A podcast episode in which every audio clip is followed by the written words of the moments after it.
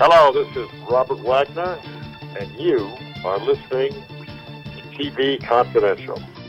Ed Robertson welcoming you back to TV Confidential radio talk show about television. Very, very happy to welcome legendary actress, author, and philanthropist Stefanie Powers. While most of us think of Stefanie for her work in television and particularly her starring role opposite Robert Wagner in the long running ABC adventure series Hart to Hart, Stefanie began her career as a dancer for famed Broadway choreographer Jerome Robbins. She also starred or co starred on the big screen opposite such legends as John Wayne, Maureen O'Hara, Lana Turner, Ava Gardner, Roger Moore, and Tallulah Bankhead, and has headlined many stage productions across the U.S. and the UK, including more than 500 performances of A.R. Gurney's Love Letters alone also opposite Robert Wagner. While Stefanie's acting career constitutes a major chapter in her life, it is not the only chapter in her life. A fierce advocate of animal preservation and protection from a very young age, Stefanie Powers is also the founder and president of the William Holden Wildlife Foundation, a nonprofit organization that Stefanie established in 1982 in memory of her longtime life partner that continues and furthers Holden's conservation work in East Africa. Our friends at the Gold Coast International Film Festival will honor William Holden posthumously as the next recipient of the Burton Moss Hollywood Golden Era Award which honors legendary stars from the golden age of Hollywood. Stefanie Powers will accept the award that night on William Holden's behalf as part of a ceremony that will take place Thursday, May 5th in Great Neck, New York. We'll tell you more about that in just a second as well. Stefanie Powers, welcome to TV Confidential. Thank you, Ed. We mentioned before we started recording, I read your memoir, One for the Heart. What I love about your book, there are many reasons why I like your book. One of the foremost things is that while it is your story, it is also William Holden's story. In fact, once you start talking about the 10 year period that you spent with William Holden, you almost become a supporting character in your own book. Well, that was the. you know, I've never really, uh, I never really wanted to write my about myself, or I don't really think that much about myself. I think more about. I'm more curious about others, about the world, about the crises in the world, about wildlife, animals, uh, science, uh, uh, everything. Well, it's it's probably not atypical. Maybe if I had spent more time focused on myself, I would have. I don't know, had a different sort of life. But that was not my primary interest. Writing that book was a catharsis in many ways. I did write it myself. Um, there was no ghostwriter. Mm-hmm uh, he tr- the, they tried to put one with me, but he was completely lost, and uh, I found him very cumbersome to deal with. So I thought, well, I'm a member of the Writers Guild of America, and actually had one script that turned into a movie for television, uh, nominated as the best dramatic script of the year. I thought, well, I should be able to put some words together and write this myself because it was my as I said, it was a form of catharsis. And I wanted to write it within the year that so many life changing things have happened to me. And as I began to write it, it also seemed to be the greatest opportunity for really, more or less, being able to put down something about Bill that set the record straight. There was a very unfortunate book written about him by a journalist who claimed to be a good friend of his, who was, of course, not a good friend. He was a good friend in his own mind. Yes. But uh, certainly not. Uh, I rewrote Bill's telephone book a number of times. Uh, in those days, we had telephone books. I never recall ever having seen his name in that book. So I don't think that constitutes friendship unless you sort of are in touch with somebody. Anyway, this man, whose last name was Thomas, uh, wrote a book that featured uh, some stories about Bill that were not only inaccurate in many ways, but more or less sensationally presented in order for him to be able to sell books. So my book, as you read, it, it's not sensational. It's not tell all or who did what to whom. I'm, I'm really not. I um, I don't live life that way. But I did want to sort of set my impressions and the truth about Bill as a human being down in a form which could be at least accurately um, intended, written, and uh, with warts and all. I did not hide the fact that he had been an alcoholic for most of his life. Uh, but I did discuss his battles with it. And as we now know, many, many people battle with their addictions to various things. And some win and some lose. In his case, the circumstances of his death uh, were in concert with alcohol, and uh, so he lost. But I believe that for all intents and purposes, that was part of this cathartic experience, and I and I think it was um, accurate, and it was done with love and respect, but it was also done to set the record straight. And it is it was written with love. It is a love story in in every sense of the word. I mean, you you share with your readers the William Holden that you spent the better part of 10 years with. And you show him as a person, and in many respects, respects you show yourself as a person as you recount the many adventures you shared together. And we did. and we did. Yeah. My God, we we traveled to all sorts of exotic places where we both had curiosities about the same thing. Although there was quite an age difference between us, there were so many similarities, and there were so many there are so many uh, life experiences lived at separate times, but quite in, under quite familiar circumstances. When I got into the motion picture business, we really were required to know everything that had gone on before us. And as most people actually did, because most people looked at things as a child and remembered who people were and carried forth that sort of uh, understanding and that sort of education into uh, their careers. Well, the movie business and the movie moguls were there were still movie moguls alive when I when I uh, uh, was a, a kid put under contract to Columbia Pictures.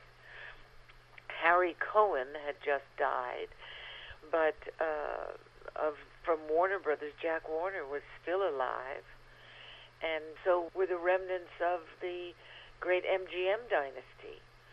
So all of that was alive and well, and as were the studios, although it was the twilight of the studio system, it was still in place. So many of new as juniors in the studio system were adults and in those positions, in higher positions, but still with the same studio. So it was really um, uh, there was a, a continuity about uh, our lives that probably wouldn't exist today because things change so much more rapidly and there's not as much constancy. People change careers. They're here for ten minutes. They they do something else. They're it's it. There's no staying power. On the line with us is Stefanie Powers. Stefanie Powers, the actress known around the world as the girl from U.N.C.L.E. and Jennifer Hart on Hart to Hart. Stefanie's memoir, One from the Heart, not only includes many great stories about her career in show business, it is also the story about her nine year relationship with William Holden, the love of her life that not only debunks many of the myths surrounding the Academy Award winning actor, but shows the human side of William Holden, including his struggle with alcoholism and most important of all, the many ways in which Holden was ahead of his time in terms of his conservation work in East Africa and his lifelong passion for animal preservation and protection. Stefanie Powers, also the founder and president of the William Holden Wildlife Foundation, a nonprofit organization that Stefanie established in 1982 that continues and furthers the conservation work of William Holden. William Holden will be the next recipient of the Burton Moss Hollywood Golden Era Award, which will be presented the first week of May as part of the Gold Coast International Film Festival in Great Neck, New York. Stefanie Powers will accept the award that night on William Holden's behalf. For reservations, more information about the ceremony or the film festival itself, call 516 829 2570 516 829 2570 or visit goldcoastarts.org. Stay with us, folks. We'll be right back. For more information on the William Holden Wildlife Foundation, go to whwf.org. You had many things in common with William Holden when when you entered each other's lives. Um, one thing you had in common is that he was not a typical Hollywood actor in that he created a life that was rich and fulfilling beyond his movie career. And in many respects, that's what you did because that reflects how you were raised. Uh, yes, I suppose so. Uh, my, uh, I guess I was always raised by by um, parenting that said, "Well, if this doesn't work out, what else are you going to do?" so uh, I always thought that it's, uh, you know, it, it's important to l- love your work and to be diligent and professional and uh, and uh, work as hard as you can. But when the makeup comes off with the cold cream in the jar and you walk out the door, you you walk back into your own life. And if your own life is not as exciting as the one you left on the set, or not as interesting as the one you left on the set, then I think it leads to other problems. And those were not the problems I was interested in. Both you and Bill loved adventure.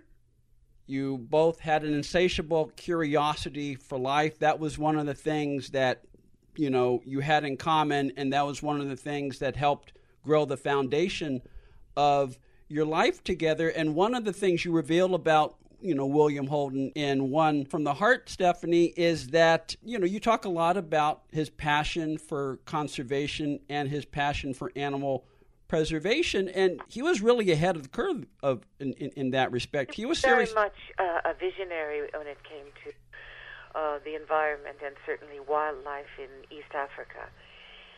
Most people, uh, you know, it's really am- amazing how short people's memories are.